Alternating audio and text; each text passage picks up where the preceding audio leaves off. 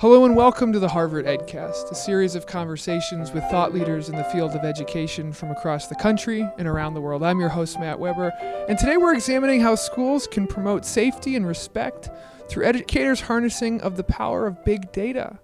The Making Caring Common project here at the Harvard Ed School has a simple free initiative out there that's taking a pulse on school environments using survey results to improve understanding. We're here with probably our best friend to the EdCast, Rick Weissbourd, who's the co director of the Making Caring Common project and a member of HGSE's faculty. Welcome back, Rick, to the show. Great to be here. So, Rick, tell us a little bit about the origins of, of the Caring Schools initiative and how it sort of, in now its second year, ties back to the mission of the Making Caring Common project. Well, you, well, you put your finger on one of the origins of the project, which is uh, a lot of schools are implementing programs that are designed to develop social emotional learning in kids or ethical capacities in kids um, or bullying prevention um, strategies, but they're doing it without data. So they don't have a basic understanding of how kids experience the building. Do they feel like they have caring relationships with adults? They have, do they feel isolated or ostracized? Would anyone miss them if they didn't come to school? They feel safe in the different environments of school, the bathrooms, the hallways, the buses. So we just think you got to get some data from kids to guide your decisions about um, the kind of strategies you use in middle schools and high schools. So we have a brief survey for schools to do um, that will give them some data, a brief survey for teachers to do that will give them teachers' perspective on some of these issues, and then a set of strategies that, that go along with the data. I think when a lot of people think about data in schools, they're thinking about reading levels and math achievement and comparing it across the state. This is a completely different type of data set. No, I'm I'm glad you're bringing that up. This is a very important distinction. Um, it's a it's a brief survey that takes uh, students about 20 or 25 minutes to complete and takes teachers about 10 to 15 minutes to complete. And we're asking schools to do it toward the beginning of the year so they get a baseline and then towards the end of the year to see if they made progress. Um, so, you know, we're asking them to do the survey, design some strategies, implement them, and see if they made progress. We're very aware that schools are collecting way too much, you know, a lot of data these days.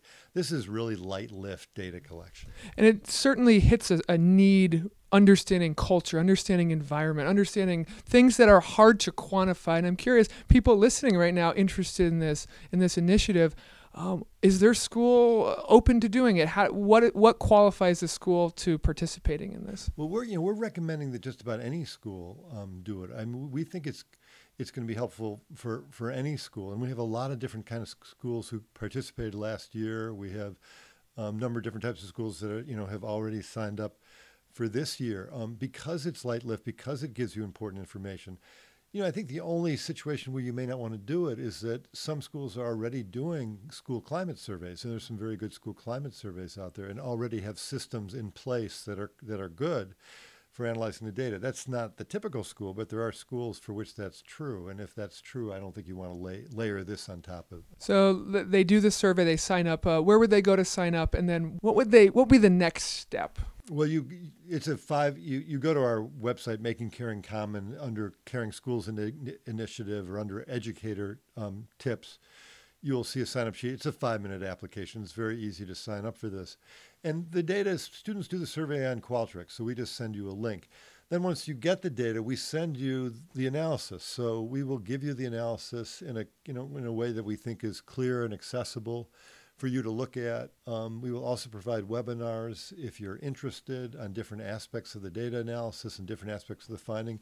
And we have a set of strategies that are used that you can use that are low burden that are key to the findings. So if you find, for example, that kids don't feel connected to adults, we have strategies for getting kids connected to adults. So last year, this piloted. Uh, what were some of the reactions from some of the schools who did use this survey? We did it in 34 schools last year, uh, mostly public, some independent schools, um, all over the country. Um, you know, the, the reaction was the reaction to this was was very positive. I mean, I think people found the survey almost everybody I think finds the survey very helpful. You know, they feel like they're getting under the hood some and learning things about their kids. And they're learning about the quiet kids too. They're learning about something about what the quieter kids think and it's not just focused on the kids that are high profile or high status or making a lot of noise in the schools. I think they found the survey very valuable. Um, you know, there there was some variability in who did the strategies and, and whether they implemented the strategies fully. but um, on the whole, I think they found both the survey and the strategies helpful. You can go to the Making Caring Common Project, sign up right on their front page. The Caring Schools Initiative. You've been listening to Rick Weissbourd. Uh, thank you so much for always being on the show and so good to the world with the work that you do. Thank you, Matt. You're the best. This has been the Harvard EdCast, a production of the Harvard Graduate School of Education. I'm your host, Matt Weber. Thank you kindly for listening. The Harvard Graduate School of Education, working at the nexus of practice, policy, and research.